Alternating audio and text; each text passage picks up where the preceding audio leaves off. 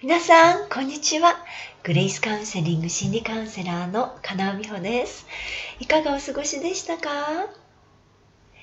皆さんは奥田民生さんのありがとうという曲をお聴きになったことがありますか？たくさんのありがとうという感謝の言葉で綴られている歌詞の中にはこんな箇所もあるんです。優しい人、冷たい人、好きな人、嫌な人、みんなみんなありがとう。不思議な歌詞ですよね。優しい人や好きな人に感謝するのはわかりますが、冷たい人や嫌な人にも感謝するのはどうしてなんでしょう。普通は誰でも自分に嫌なことをする人はあんまり好きじゃないですよね。私たちはこの人さえいなければいいのに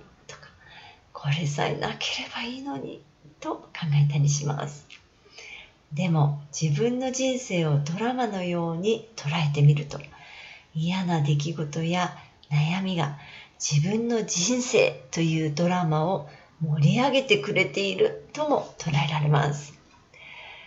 テレビのドラマでは毎週何がしか様々な事件が起きて私たちをハラハラドキドキさせます。でもそこがいいんですよね。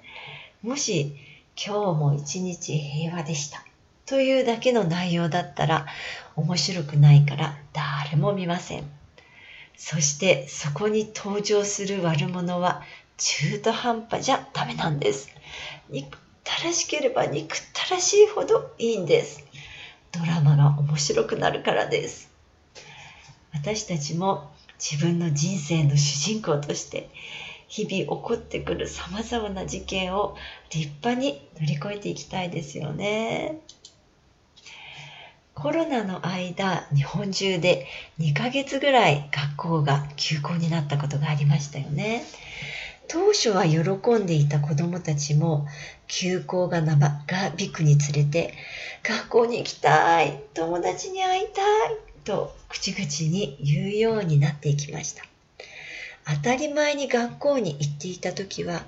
行くのがめんどくさいと思っていた子供たちも行けなくなった時にそこがどれほど自分にとって大切な場所だったのか気がついたということでしょうか。ある女性は旦那が家にいると本当に煩わしいといつも口癖のように言っていました。彼女にとっては夕ご飯の片付けが済んだ後に一人で過ごす時間のために自分の部屋へ向かうその瞬間が一日で最も幸せな時なんだと話してくれました。ところが元気だったご主人が突然帰らぬ人となってしまったんです。彼女はすごく悲しみました。主人の存在が自分にとってどれほど大きかったか今身に染みています。私の生活から突然主人の存在がすっぽり抜け落ちてしまって言いようもない寂しさを感じています。そんな風に話してくれたんです。皆さんはどう思うでしょうか？小説家で精神科医の加賀敦彦さんは当時働いていた巣鴨の東京拘置所で極限状態に置かれた人間の心理を調べるために一人一人死刑囚の独房を訪れて話を聞いていったそうです。自分の死を待つだけの死刑囚の独房がずらりと並ぶゼロバンク。そこは一体どんなところだったんでしょう？もし皆さんが死を宣告される立場だったらどう過ごすでしょうか？食事も喉を通らないほど落ち込むでしょうか？それとも悲しくて怖くて鬱のような状態になってしまうんでしょうか？加賀さんも死刑囚ばかりが暮らすその空間はきっと静寂に包まれているのだろうと考えていたそうです。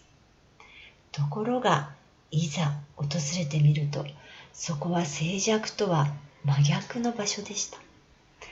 まるではしゃぐかのようにみんながわーわーと互いに大声で話していてうるさくて仕方がなかったと言います。それはほとんどの人たちがうつどころか抗菌ノイローゼと呼ばれる層の状態だったからです。死刑囚たちは大声を出して気を紛らわさずにはいられないほど不安と恐怖で心がいっぱいだったんです。自分が死んでしまうということが怖くて怖くて受け入れることができなかったんです。人間は誰でも生まれたからにはみんな必ず死ぬのに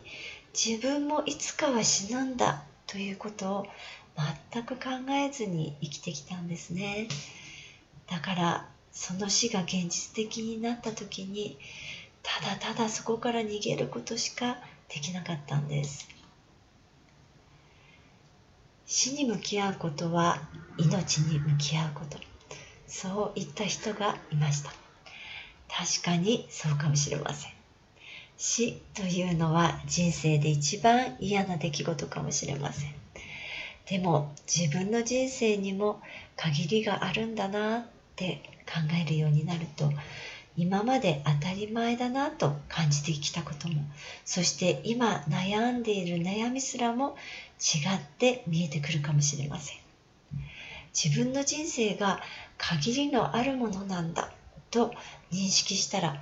生きているからこそ起こってくるいいこともそして嫌なことにも感謝できるようになるかもしれません。今日の話皆さんはどう思いましたか？悩みはあなたとあなたの家族がもっともっと幸せになるための贈り物。大丈夫。あなたにもできます。では